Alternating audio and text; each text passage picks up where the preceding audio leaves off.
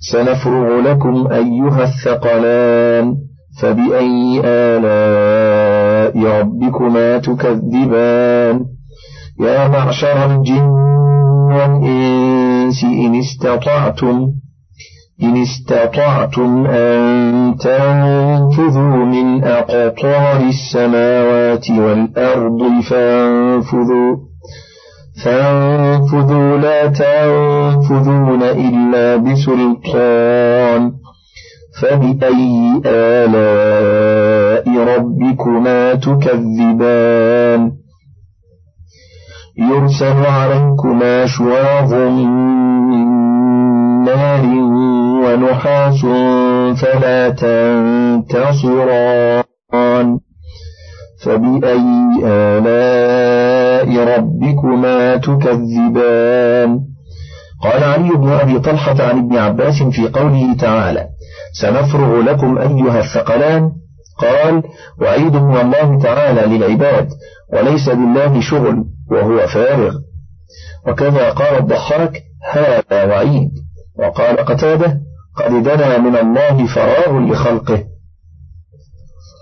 وقال ابن جريج سنفرغ لكم أي سنقضي لكم وقال البخاري سنحاسبكم لا يشغله شيء عن شيء. وهو معروف في كلام العرب يقال لا أتفرغن لك وما به شغل. يقول لآخذنك على غرتك وقوله تعالى أيها الثقلان الثقلان الإنس والجن كما جاء في الصحيح يسمعه كل شيء إلا الثقلين. وفي رواية إلا, الإن إلا الإنس والجن.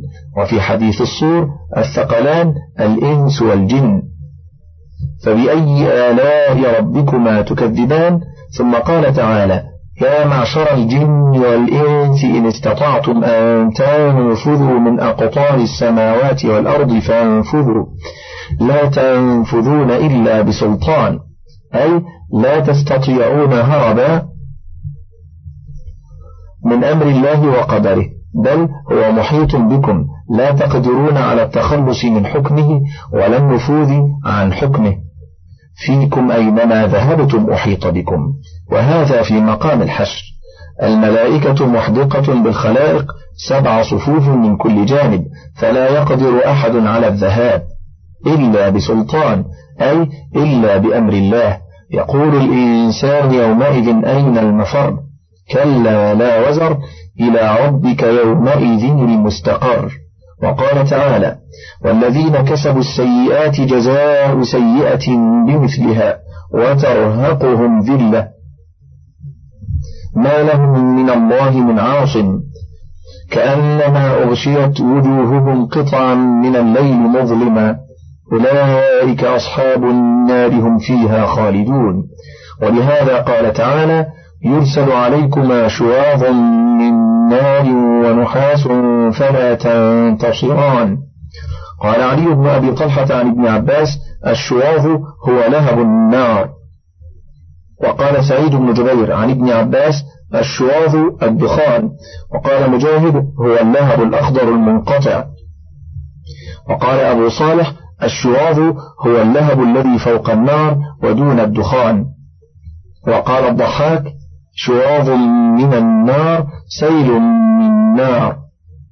وقوله تعالى ونحاس قال علي بن أبي طلحة عن ابن عباس ونحاس دخان النار.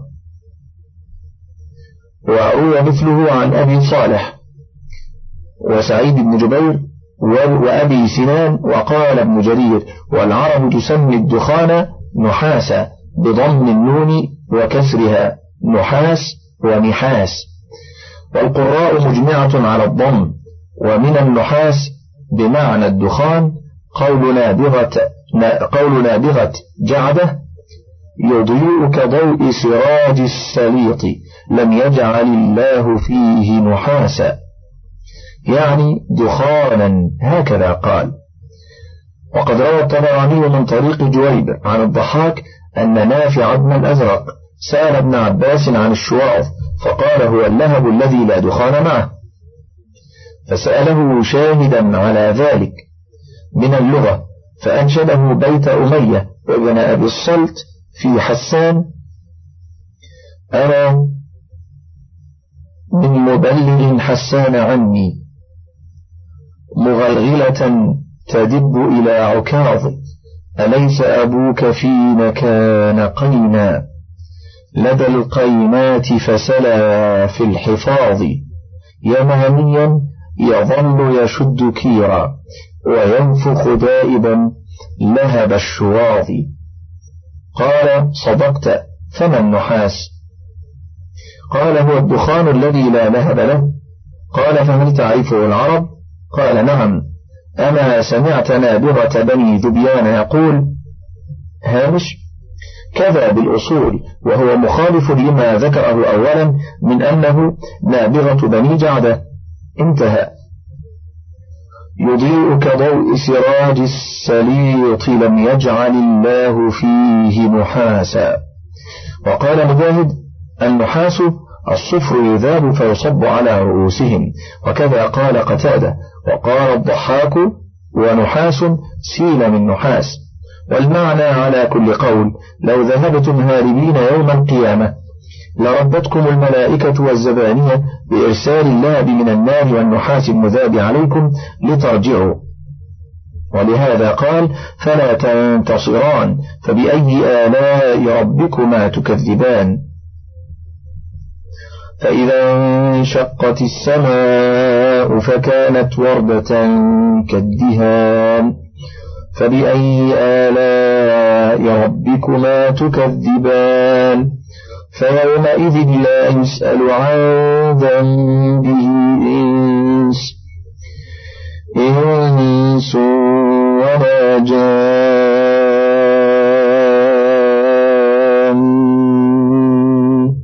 فبأي آلاء ربكما تكذبان؟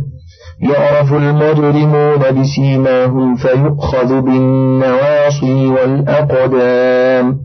فبأي آلاء ربكما تكذبان؟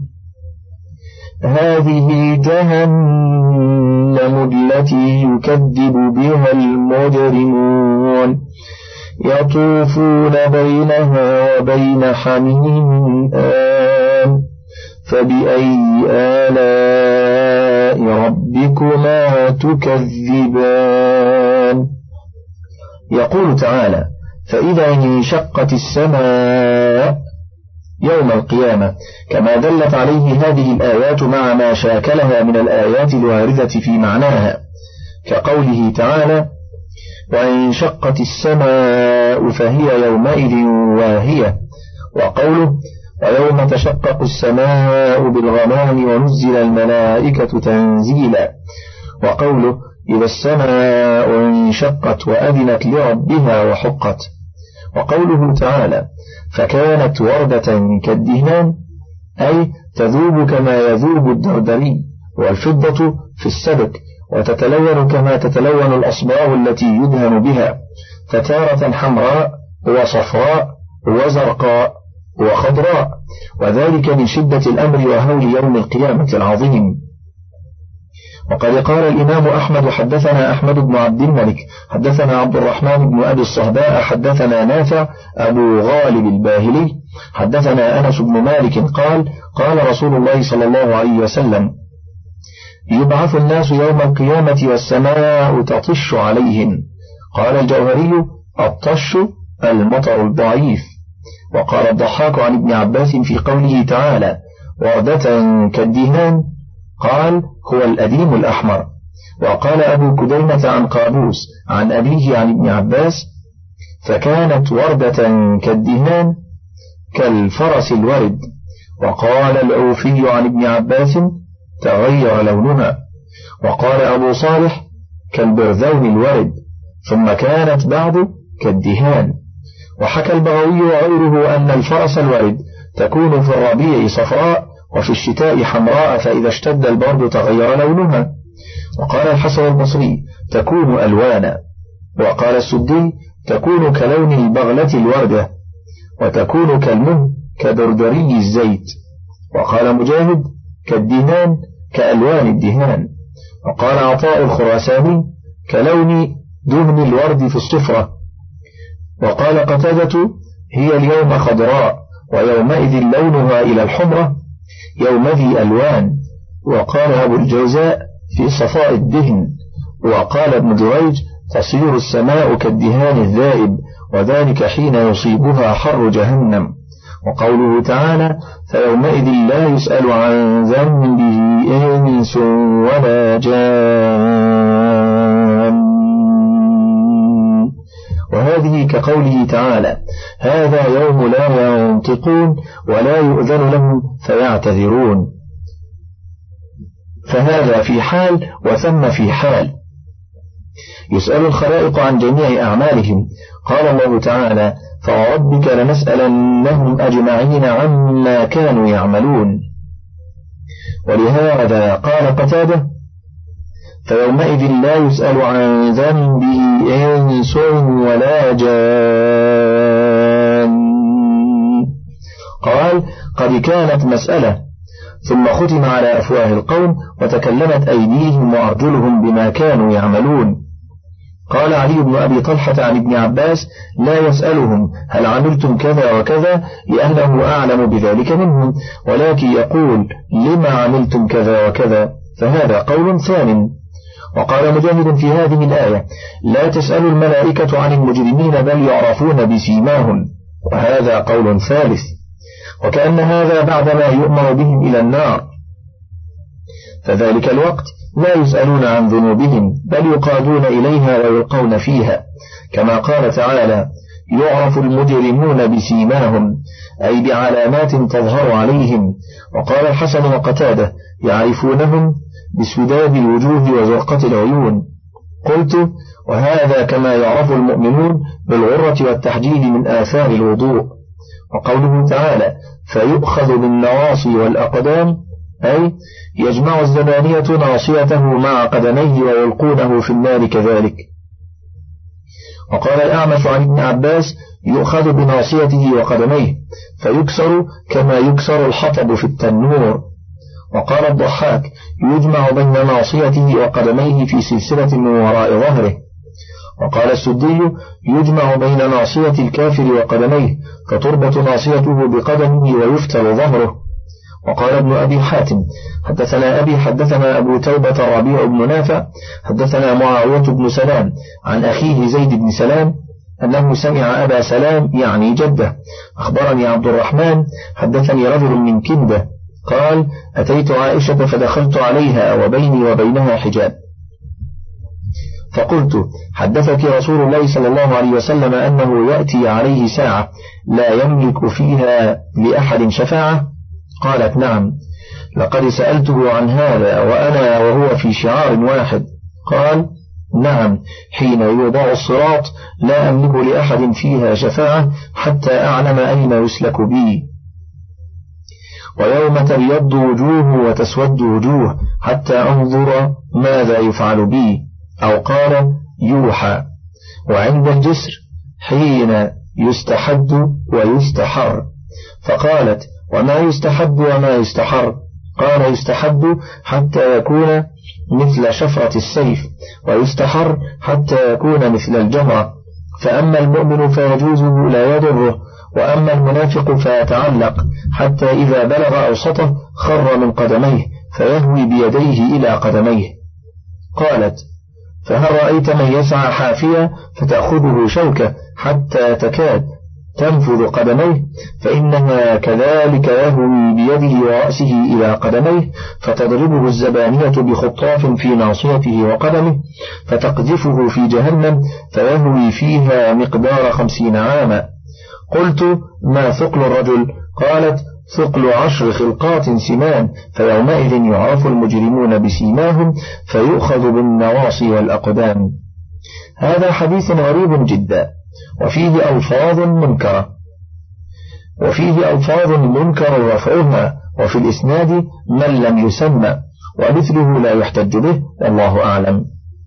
وقوله تعالى هذه جهنم التي يكذب بها المجرمون أي هذه النار التي كنتم تكذبون بوجودها ها هي حاضرة تشاهدونها عيانا يقال لهم ذلك تقريعا وتوبيخا وتصديرا وتحقيرا. وقوله تعالى يطوفون بينها وبين حميم آن أي تارة يعذبون في الجحيم وتارة يسقون من الحميم وهو الشراب الذي هو كالنحاس المذاب يقطع الأمعاء والأحشاء. وهذه كقوله تعالى إذ الأغلال في أعناقهم والسلاسل يسحبون في الحميم ثم في النار يسجرون. وقوله تعالى آن أي حار قد بلغ الغاية في الحرارة لا يستطاع من شدة ذلك. قال ابن عباس في قوله يطوفون بينهما وبين حميم آن أي قد انتهى غليه واشتد حره. وكذا قال مجاهد وسعيد بن جبير والضحاك والحسن والثوري والسدي. وقال قتادة قد آن طبخه منذ خلق الله السماوات والأرض. وقال محمد بن كعب القراضي يؤخذ العبد فيحرك بناصيته في ذلك الحميم حتى يذوب اللحم ويبقى العظم والعينان في الرأس وهي كالتي يقول الله تعالى في الحميم ثم في النار يسجرون والحميم الآن يعني الحار. وعن القرضي رواية أخرى حميم آن أي حاضر وهو قول ابن زيد أيضا والحاضر لا ينافي ما روي عن القرضي أولا أنه الحار كقوله تعالى تسقى من عين آنية أي حاضرة شديدة الحر لا تستطاع. وكقوله غير ناظرين إناه يعني استواءه ومضجه. فقوله حميم آن أي حميم حار جدا. ولما كان معاقبة العصاة المجرمين وتنعيم المتقين من فضله ورحمته وعدله ولطفه بخلقه وكان إنذاره لهم عن عذابه وبأسه مما يزجرهم عما هم فيه من الشرك والمعاصي وغير ذلك. قال ممتنا بذلك على بريته. فبأي آلاء ربكما تكذبان؟ ولمن خاف مقام ربه جنتان. فبأي آلاء ربكما تكذبان؟ ذواتا أثنان فبأي ربكما تكذبان. فيهما عينان تجريان. فبأي آلاء ربكما تكذبان؟ فيهما من كل فاكهة زوجان. فبأي آلاء ربكما تكذبان؟ قال ابن شوذب وعطاء الخراساني نزلت هذه الآية ولمن خاف مقام ربه جنتان في أبي بكر الصديق وقال ابن أبي حاتم حدثنا أبي حدثنا محمد بن مصفى حدثنا بقية عن أبي بكر بن أبي مريم عن عطية بن قيس في قوله تعالى ولمن خاف مقام ربه جنتان نزلت في الذي قال أحرقوني بالنار لعلي أضل الله قال تاب يوما وليلة. بعد أن تكلم بهذا فقبل الله منه وأدخله الجنة. والصحيح أن هذه الآية عامة كما قاله ابن عباس وغيره. يقول الله تعالى ولمن خاف مقام ربه بين يدي الله عز وجل يوم القيامة ونهى النفس عن الهوى ولم يطع ولا آثر الحياة الدنيا وعلم أن الآخرة خير وأبقى. فأدى فرائض الله واجتنب محارمه. فله يوم القيامة عند ربه جنتان. كما قال البخاري رحمه الله حدثنا عبد الله بن أبي الأسود حدثنا عبد العزيز بن عبد الصمد العمي حدثنا أبو عمران الجوني عن أبي بكر بن عبد الله بن قيس عن أبيه أن رسول الله صلى الله عليه وسلم قال جنتان من فضة آنيتهما وما فيهما وجنتان من ذهب آنيتهما وما فيهما وما بين القوم وبين أن ينظروا إلى ربهم عز وجل إلا رداء الكبرياء على وجهه في جنة عدن. وأخرجه بقية الجماعة إلا أبا داود من حديث عبد العزيز به. وقال حماد بن سلمة عن ثابت عن أبي بكر بن أبي موسى عن أبيه قال حماد ولا أعلمه إلا قد رفعه في قوله تعالى ولمن خاف مقام ربه جنتان وفي قوله ومن دونهما جنتان جنتان من ذهب للمقربين وجنتان من ورق لأصحاب اليمين. وقال ابن جرير حدثنا زكريا بن يحيى بن أبان المقري حدثنا ابن أبي مريم أخبرنا محمد بن جعفر عن محمد بن حرملة عن عطاء بن يسار. أخبرني أبو الدرداء أن رسول الله صلى الله عليه وسلم قرأ يوما هذه الآية ولمن خاف مقام ربه جنتان فقلت وإن زنى وإن سرق؟ قال ولمن خاف مقام ربه جنتان فقلت وإن زنى وإن سرق؟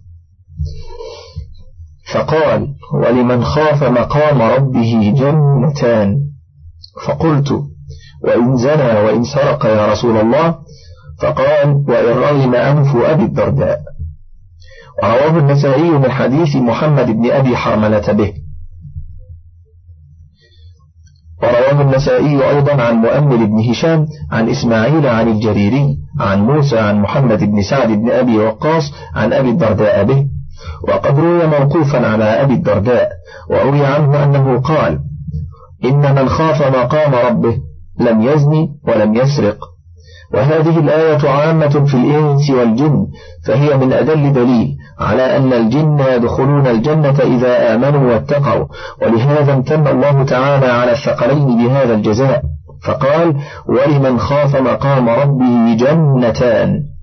فبأي آلاء ربكما تكذبان؟ ثم نعت هاتين الجنتين فقال ذواتا أفنان أي أغصان نظرة حسنة تحمل من كل ثمرة نضيجة فائقة. فبأي آلاء ربكما تكذبان؟ هكذا قال عطاء الخراساني وجماعة أن الأفنان أغصان الشجر يمس بعضها بعضا. وقال ابن أبي حاتم حدثنا أبي حدثنا عمرو بن علي حدثنا مسلم بن قتيبة حدثنا عبد الله بن النعمان. سمعت أكرمة يقول ذوات أفنان. يقول ظل الأغصان على الحيطان. ألم تسمع قول الشاعر؟ ما هاج شوقك من هديل حمامة؟ تدعو على ثمن الغصون حماما. تدعو أبا فرخين صادف طاويا ذا مخلبين من الصقور قطاما. وحكى البغوي عن مجاهد وعكرمة والضحاك والكلبي أنه الغصن المستقيم. وحدثنا أبو سعيد الأشج حدثنا عبد السلام بن حرب حدثنا عطاء بن السائب عن سعيد بن جبير عن ابن عباس ذوات أفنان ذوات ألوان. قال وروي عن سعيد بن جبير والحسن والسدي وخصيف والنضر بن عربي وابن سنان مثل ذلك. ومعنى هذا القول أن فيهما فنونا من الملاذ واختاره ابن جرير. وقال عطاء كل غصن يجمع فنونا من الفاكهة.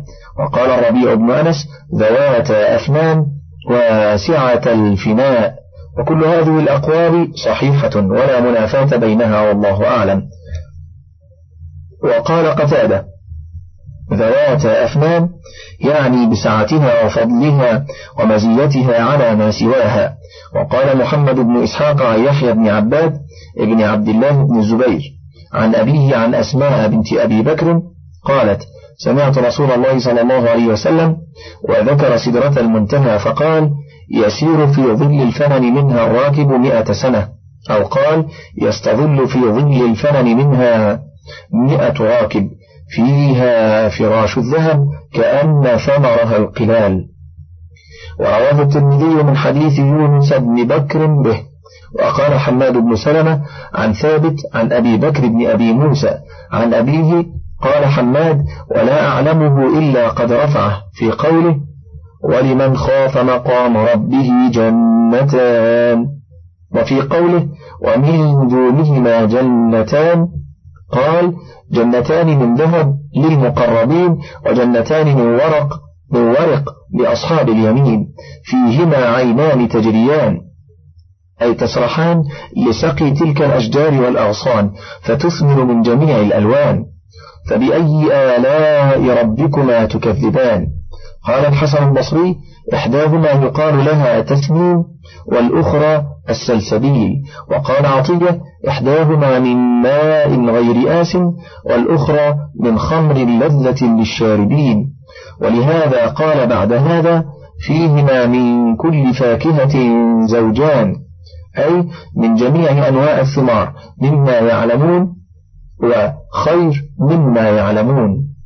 ومما لا عين رأت ولا أذن سمعت ولا خطر على قلب بشر. فبأي آلاء ربكما تكذبان؟ قال إبراهيم بن الحكم بن أبان عن أبيه عن أكرمة عن ابن عباس ما في الدنيا ثمرة حلوة ولا مرة إلا وهي في الجنة حتى الحنظل. وقال ابن عباس ليس في الدنيا مما في الآخرة إلا الأسماء. يعني أن بين ذلك بونا عظيما وفرقا بينا في التفاضل. متكئين على فرش بطائنها من استبرق وجنى الجنتين دان. فبأي آلاء ربكما تكذبان؟ فيهن قاصرات الطرف لم يطمثهن إنس قبلهم. لم يطمثهن إنس قبلهم ولا جان.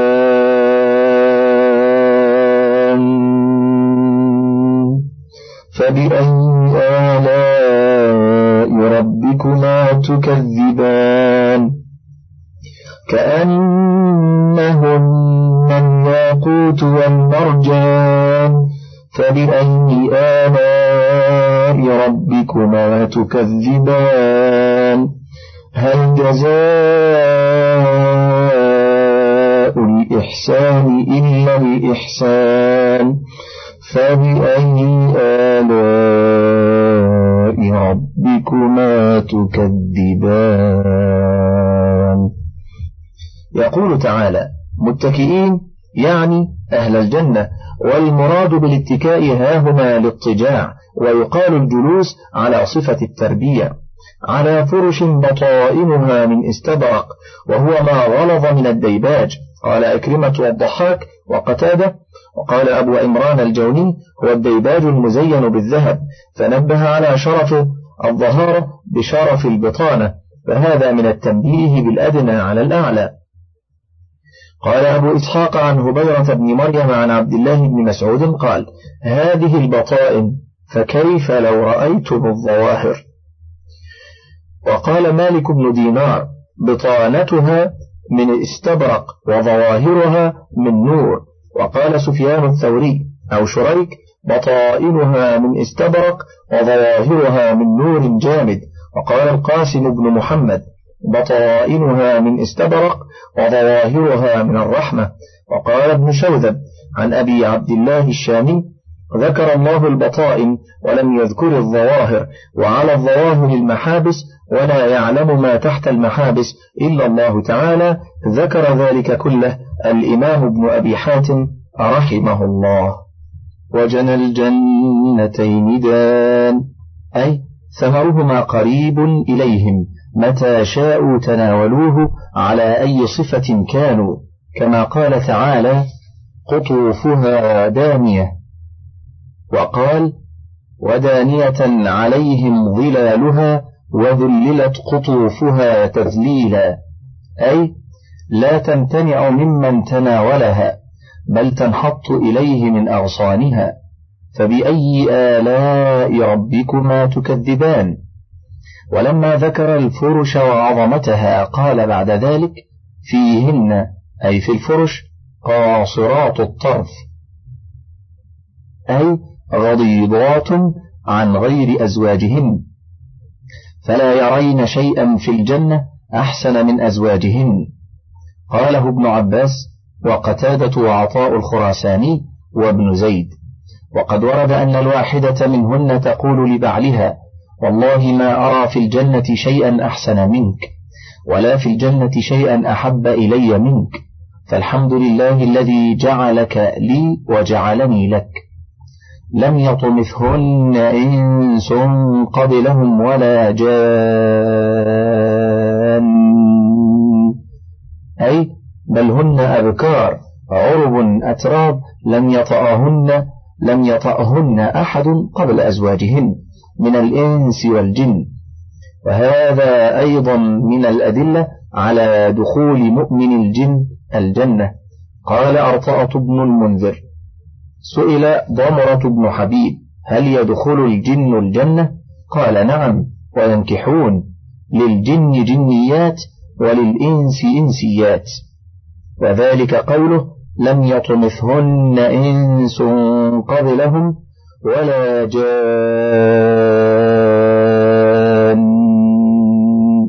فبأي آلاء ربكما تكذبان؟